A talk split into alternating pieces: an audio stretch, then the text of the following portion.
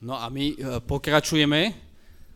V januári sme si dali takú sériu kázni na tému, že základy, lebo tak ako stavba, ktorá je postavená na zlých základoch spadne, tak aj keď naše životy a naše zbory nebudú stať na dobrých základov, tak potom to má katastrofálne dôsledky.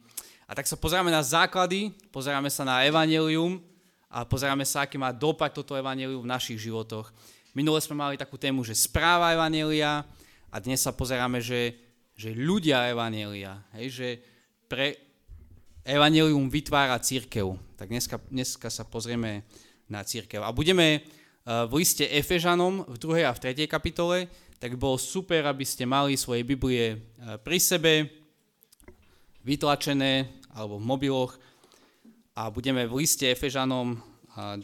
Eh, a 3. kapitole za chvíľku to aj budeme čítať. Kým si hľadáte, tak musím povedať, že mám veľmi rád tento zbor. Myslím to úprimne. To spoločenstvo. A jeden z tých mnohých dôvodov, prečo mám rád tento zbor, je ten, že tento zbor je veľmi rôznorodý. Hej, že Ukrajinci, Slováci, eh, umelci, učitelia, mladší, starší, kulturisti, aj tí, čo necvičia, tí, čo na chválach e, chvália celým telom a tí, čo správne cebečkársky len e, v skrytosti svojho srdca.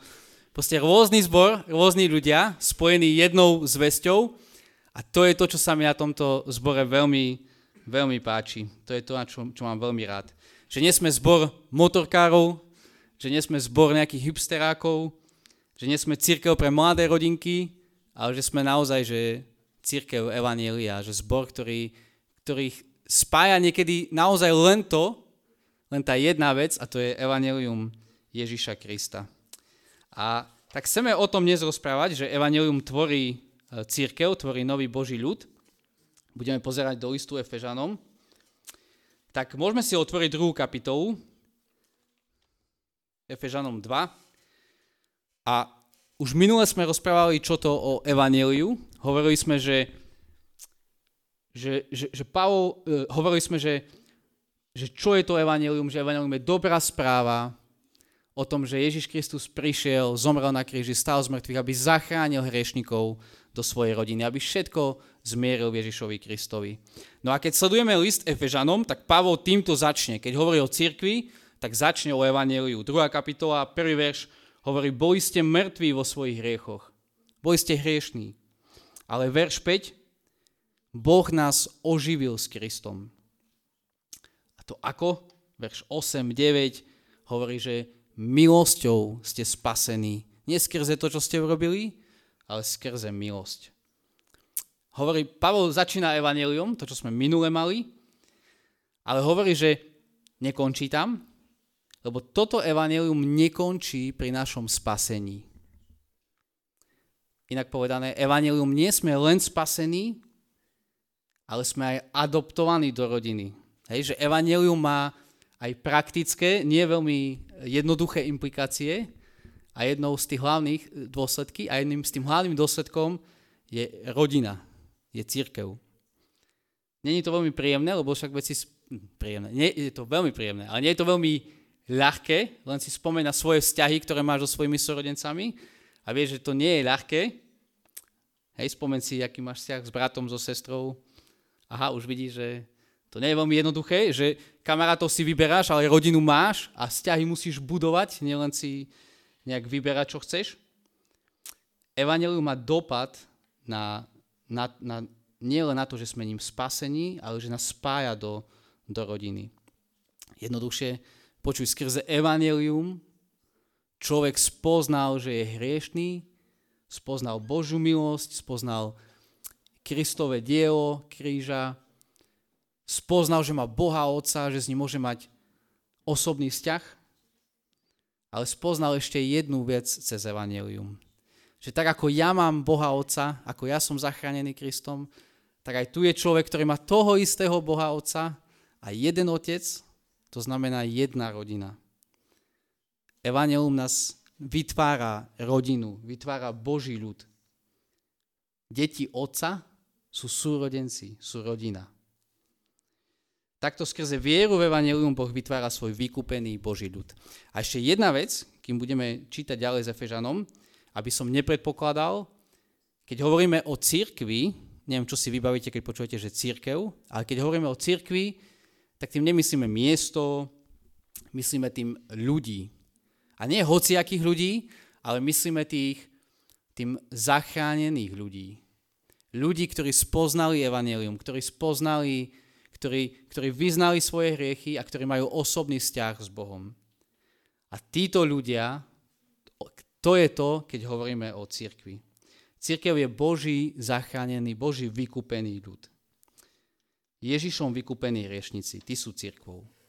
No a teraz sa pozrime na, na církev, aké má dôsledky pre nás a v takých troch bodoch, že že církev má ústredné miesto v Evangeliu, církev má ústredné miesto v dejinách a církev má ústredné miesto v živote kresťana.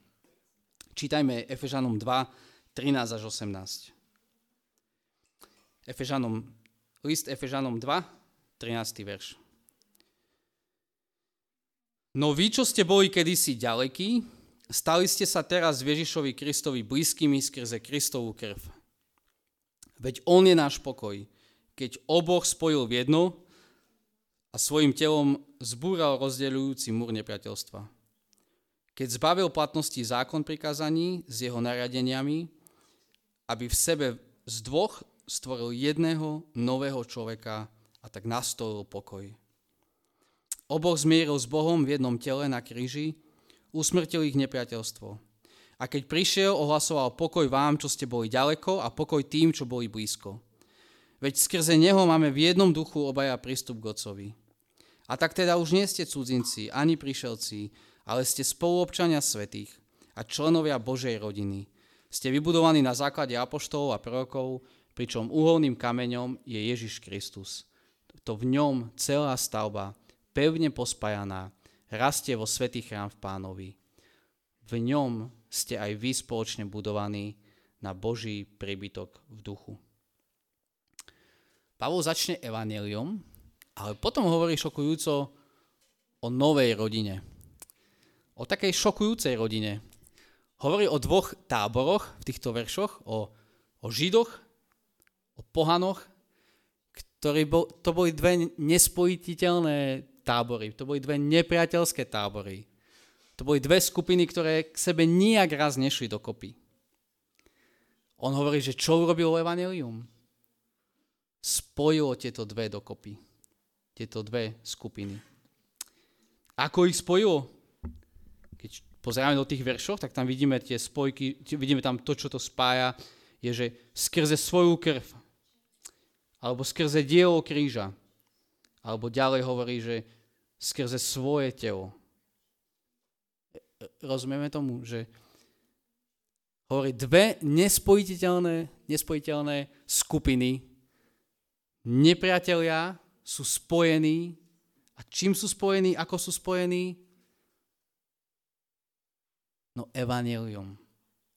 Tým, že Kristus prišiel, zomrel, ukázal nám, že sme všetci hriešnici, rovnako sme hriešnici, ale aj rovnako sme omilostení, rovnako zadarmo dostávame, dostávame väčší život, záchranu v jeho synovi. To Ježiš Kristus spája svojim dielom tým, čím robil, spája tieto dve skupiny dokopy. Dobre, Židia pohania, to už je také nepochopiteľné, ale ja neviem, som skúšal rozmýšľať, ale sa vrátim predsa len dozadu 2020, že sme mali taký, že očkovaný, neočkovaný. Hej, že to bolo, že, že keď sa stretli a prišla téma na to, tak hneď aj odišli potom vlastne tí ľudia od seba.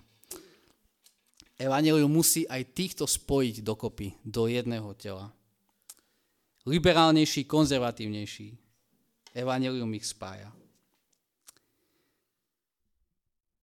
A toto je úžasné na Evangeliu, že dvaja ľudia, ktorí v bežnom svete by si nič čo nemali povedať, potom stoja rameno pri ramene a spoločne uctievajú Pána Boha, spoločne ťahajú jeden druhého, lebo sú spoločne zachránení do jednej rodiny.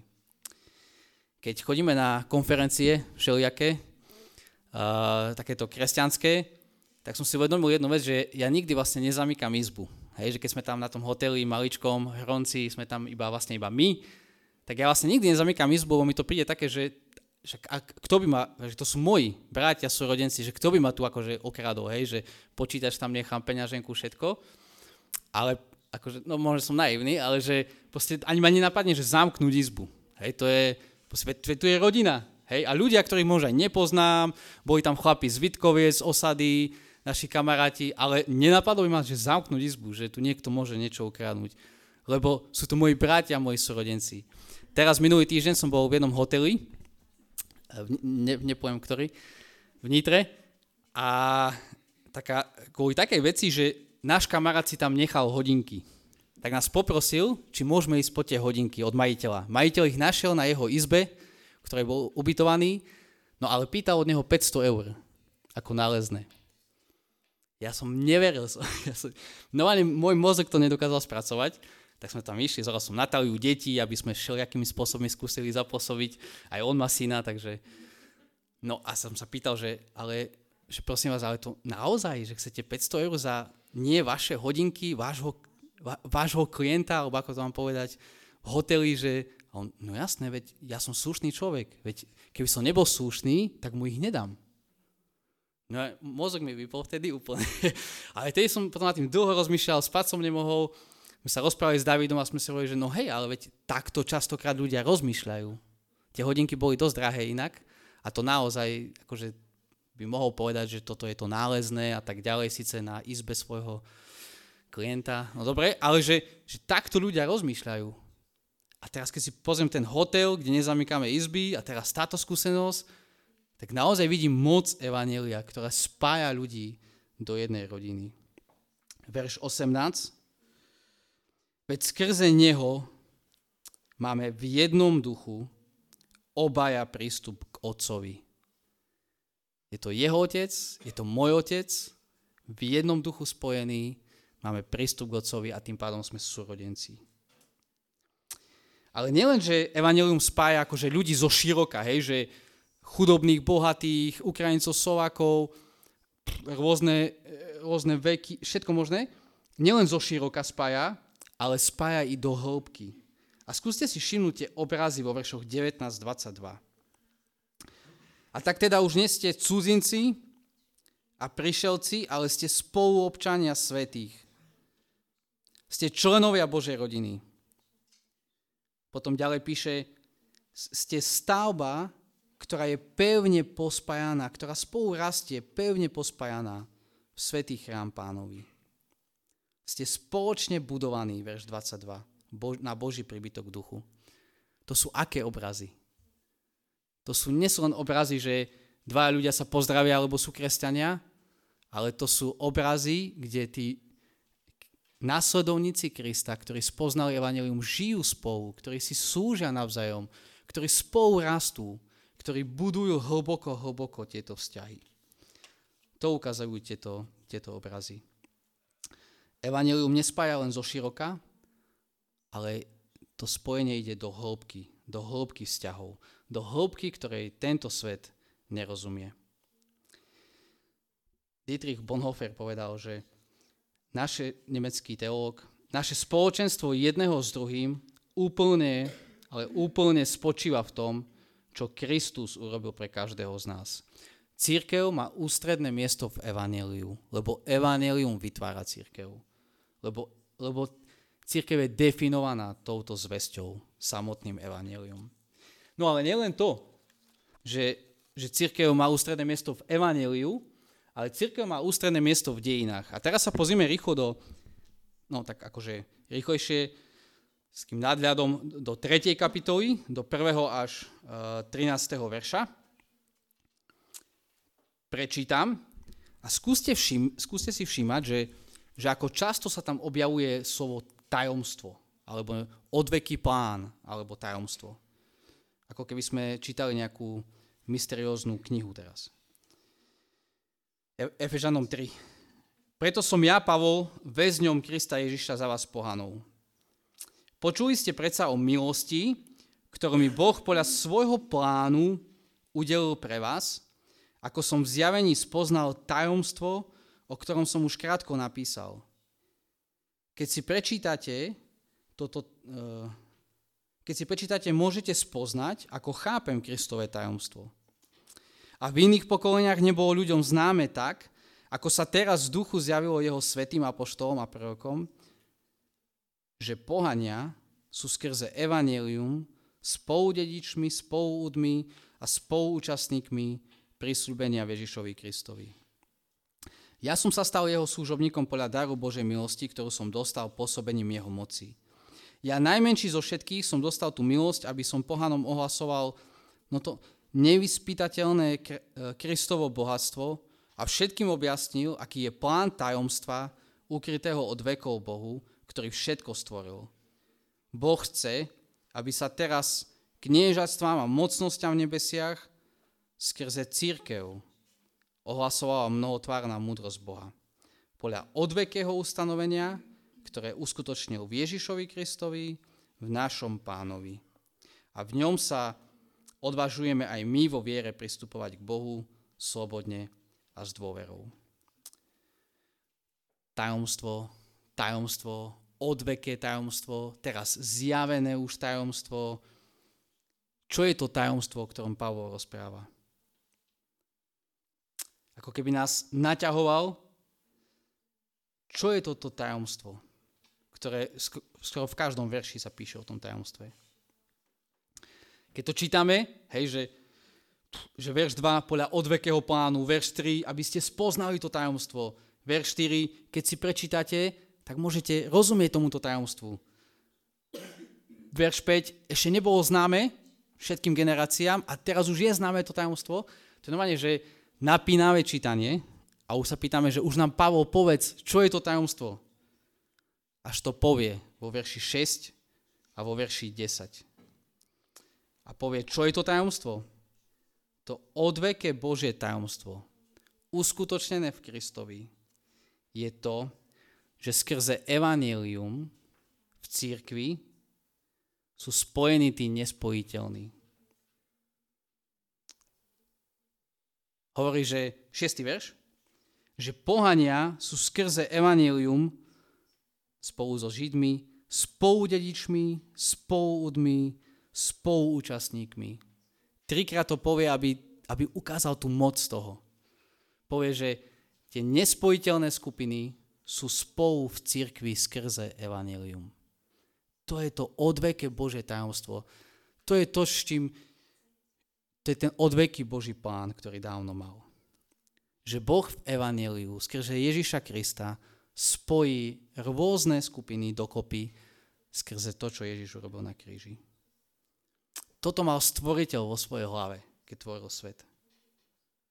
To je to, prečo Ježiš zomieral na kríži. Čiže, alebo jednoduchšie, čo je toto veľké tajomstvo? Církev hovorí Pavel. Spoločenstvo, ktorom Boh spája nespojiteľných. Verš 10, keď píše o tom tajomstve, tak hovorí, že Boh chce, aby sa teraz kniežatstvám aj mocnostiam v nebesiach, v podstate všetkým, aby sa skrze církev ohlasovala mnohotvárna múdrosť Boha podľa odvekého ustanovenia. Hovorí, toto je Božia múdrosť. Církev. No, len nám to nejde celkom do hlavy. Církev? Toto je tá Božia múdrosť. To ukazuje Božiu slávu, slávu neviditeľného Boha viditeľným spôsobom. Pavol hovorí, áno. Práve církev je viditeľným prejavom neviditeľnej Božej slávy. Práve v církvi vidíme Božie dielo Evanielia, kde spája ľudí, ktorí by neboli spojení dokopy, sa deje v cirkvi. Toto je múdrosť Boha. Však eh, sú lepšie veci ako cirkvi, nie? Sú, sú efektívnejšie organizácie, ktoré sú možno, že mimo církevné, paracírkevné, majú viac peňazí, viacej obratených ľudí, kvalitné programy, církev. Veď ja si církev predstavujem, že staré babky prídu, sadnú si nedelu, lebo nemajú čo robiť a idú preč, ale že církev má odrážať múdrosť Boha? Ja som vyrastal na, akože na mimo cirkevných organizáciách, na Campfeste, na kpm KAMKO, proste ďaká Pánu Bohu za to a veľa mi to v živote dalo. A, a vidno tú kvalitu tých vecí, čo oni robia, ale predsa Pavol hovorí, že ten primárny spôsob, kde ľudia sú budovaní, je cez církev. Ten Boží odveký plán, celé dejiny na to čakali, je církev. Ďakujeme Pánu Bohu za mimocirkevné organizácie, ktoré máme a oni majú veľ, veľmi dôležité miesto, ale predsa to, to primárne, to najdôležitejšie, o čom hovorí Biblia, Bože slovo, je církev. Tam sa deje evangelizácia, tam sa deje učenictvo. Církev má ústredné miesto v dejinách. Ústredné miesto v dejinách. No lenže, teraz to najťažšie, že keďže má ústredné miesto v Evangeliu a ústredné miesto v dejinách, tak má ústredné miesto v živote kresťana. Je pre mňa šokujúce, že ako Pavol ohraničuje túto zväzť o církvi v 3. kapitole. Skúste si všimnúť, že prvý verš a potom posledný, ten 13. verš. Obidve tie verše sú ako keby hovoria o niečom inom. Obidva tie verši, verše začínajú slovom preto, čiže ako keby dôsledok toho jeho učenia o církvi. No ale o čom píše? Prvý verš. Hovorí, preto som ja, Pavol, väzňom Krista Ježiša za vás pohanov. Zajímavé. Na konci, v 13. verši, hovorí, preto prosím, aby ste neochabovali pre moje súženie za vás. To je vaša sláva. Pavol je vo väzení totižto, keď píše túto zväzť o cirkvi. Píše o cirkvi a na začiatku, na konci povie, že, že čo je to preto. Je, že církev, lebo preto, a čo je to preto? hovorí, že ja som väzňom Ježiša Krista. A na konci hovorí, že, že neochabujte, keď ja som teraz v pútach. Proste buďte so mnou. To je vaša sláva, to moje utrpenie, ktoré zažívam. Inak povedané, aký dôsledok malo na Pavla to jeho učenie o cirkvi. O tom, že pohania sa pripájajú ku Židom skrze Ježišovu krv. Aký dôsledok to malo pre Pavla? No brutálny dôsledok, väzenie. Pavol bol vo väzení, lebo ohlasoval túto zväzť o tom, že Boh spojil nespojiteľných v cirkvi. A hovorí cirkvi, že nech toto je vaša sláva pre, pre, pre vás tiež, že ja som vo väzení. A ešte aj tam, kde bol vo väzení, nehovorí, že som vo väzení Nerovom alebo toho císara, ale som že som väzňom Ježiša Krista. Ešte aj tam vidí toto Božie pôsobenie, Božú zvrchovanosť, že je tam, kde má byť, lebo ohlasuje to, čo má ohlasovať. Aký dôsledok to má na Pavla? Obrovský. Dobre, ale si povieme, že Pavol to bol apoštol, par excellence, to bol proste niekto, jeho si takto pán Boh používal. Jasné, že pre neho malo ten dopad, mal církev obrovský dopad, ale my nie sme apoštol Pavol. No, lenže, ak církev má ústredné miesto v dejinách a v evaneliu, tak potom určite platí, že musí mať ústredné miesto aj pre následovníkov Krista, aj v našom živote. Veď ako môžeme brať naľahko to, čo Boh vôbec naľahko nebere, čo Boh bere vážne, čo od stvorenia sveta naplánoval. Ako môžeme vytlačiť na okraj to, čo Boh dáva do samého centra, Církev má ústredné miesto v živote kresťana. A teraz si pomôžem takým kazateľom Timom Kellerom, ktorý kázal na ten list Efežanom a hovorí, že, že počúvajte, že ktorý z tých, keď počúvame tie obrazy z listu Efežanom, že sme rodina, že sme stavba, ktorá je pevne poprepájaná, cementovaná stavba, že sme spolu občania, že sme spolu údy, že sme jedno telo. Ktoré z týchto obrazov na konci druhej kapitoly, ktoré z nich hovoria o niečom takom, že, že, že príde kresťan, trikrát sa zjaví na bohoslužbách, načerpá a vlastne nič nemá s tým zborom spoločné. Rozumiete? Tie obrazy hovoria o úplne niečom inom. Opisujú úplne iný vzťah k cirkvi. Hovorí, že my sme budovaní spoločne, ako tie kamienky spolu poprepájaní, ako telo, ktoré keď buchneš malíček, tak ťa bolí, všetko ťa bolí. Keď ťa bolí zub, celý si odrovnaný. To sú tie obrazy církvy, o ktorých Apoštol Pavol píše. Ak si kresťan, ak si nasledovník Krista, tak aké miesto má církev v tvojom živote? Lebo podľa Biblie má ústredné miesto. Tak aké dôsledky má to, že církev má ústredné miesto? Nielen v dejinách, nielen v Evangeliu, ale v našich životoch. No a teraz by sme mohli o mnohých, mnohých veciach hovoriť. O tom, že si máme slúžiť navzájom, o tom, že sa máme modliť jeden za druhého, o tom, že sa máme pozbudzovať, napomínať sa. V podstate o našej zborovej zmluve by sme kľudne mohli mať sériu kázni, ale to prvé, v tom chronologickom zmysle, ale v tom významovom, to najdôležitejšie, asi aký to má dôsledok, je členstvo v cirkvi. Lebo inak všetko to odpúšťanie, láska, služba je len abstraktné, ľubovoľné, bez skutočného záväzku, a ohraničené len tým, kým chcem, s ktorými chcem, tým, ktorými vyhovujú.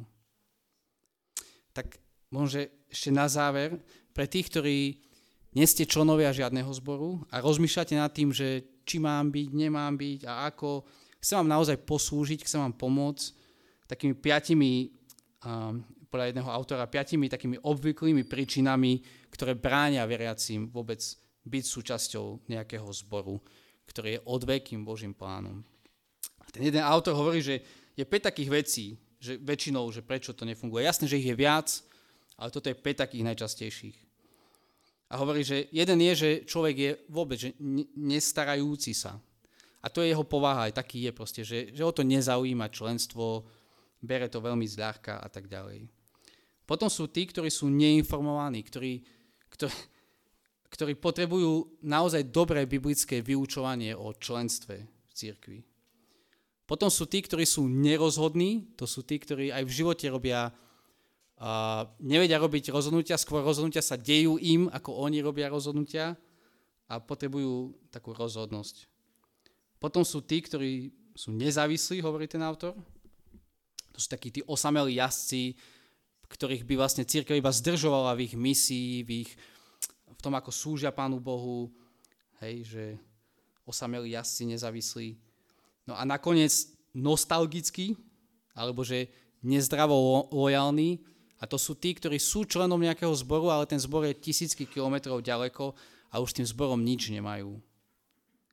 Tak možno iba rozmýšľajte, že ak ste to vy, že sa vás niektoré týka, tak veľmi rád sa o tom porozprávam, veľmi rád to prinášajte Pánu Bohu na modlitbách.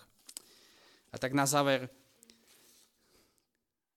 ešte jeden bod tam dodám, že církev má ústredné miesto v srdci Ježiša.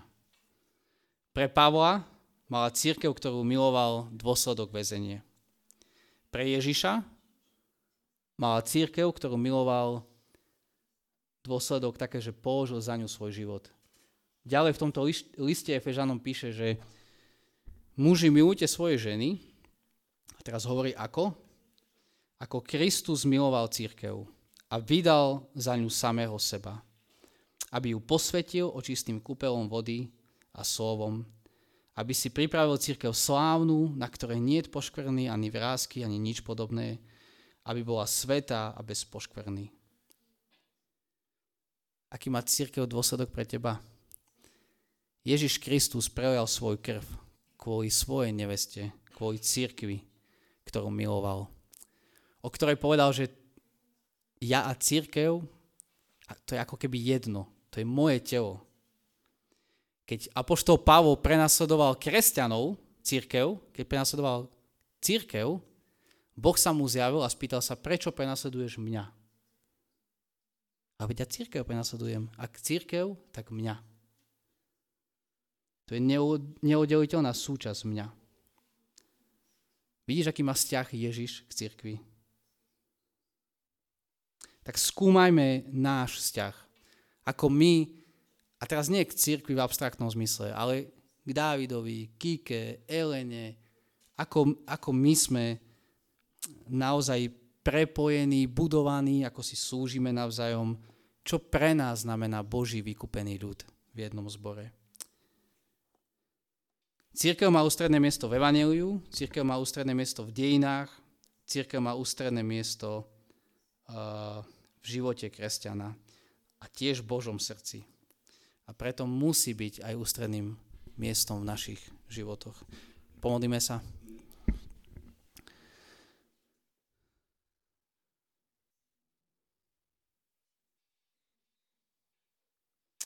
Pane, na prvý pohľad je mnoho iných vecí lákavejších, že by mohli byť tvojim odvekým plánom. Ale potom, keď naozaj prenikneme, keď tvoje evanelium nás naozaj začne premieňať, tak začíname rozumieť týmto slovám Pavla. Že, že církev odráža múdrosť Boha, ktorý tento svet nevidí, ale cez církev môže tak ti, Pane, ďakujeme za to, že Evangelium je Božia moc, dynamit, silná moc na spasenie a že vytvára novú rodinu, kde život nej nie je ľahký, ale práve keď v moci Tvojho ducha žijeme, budujeme naše vzťahy, robíme niečo, čo nám nie je prirodzené, ale Tvojim evanelium sme na to zmocnení, tak svet naozaj môže vidieť múdrosť Boha. Tak pomôž nám, aby sme našimi vzťahmi v cirkvi naozaj odrážali to, kým si ty, aký mocný si, aký slávny si, ako si všetko dobre naplánoval. Lebo tebe nech je naozaj sláva za všetko. Amen.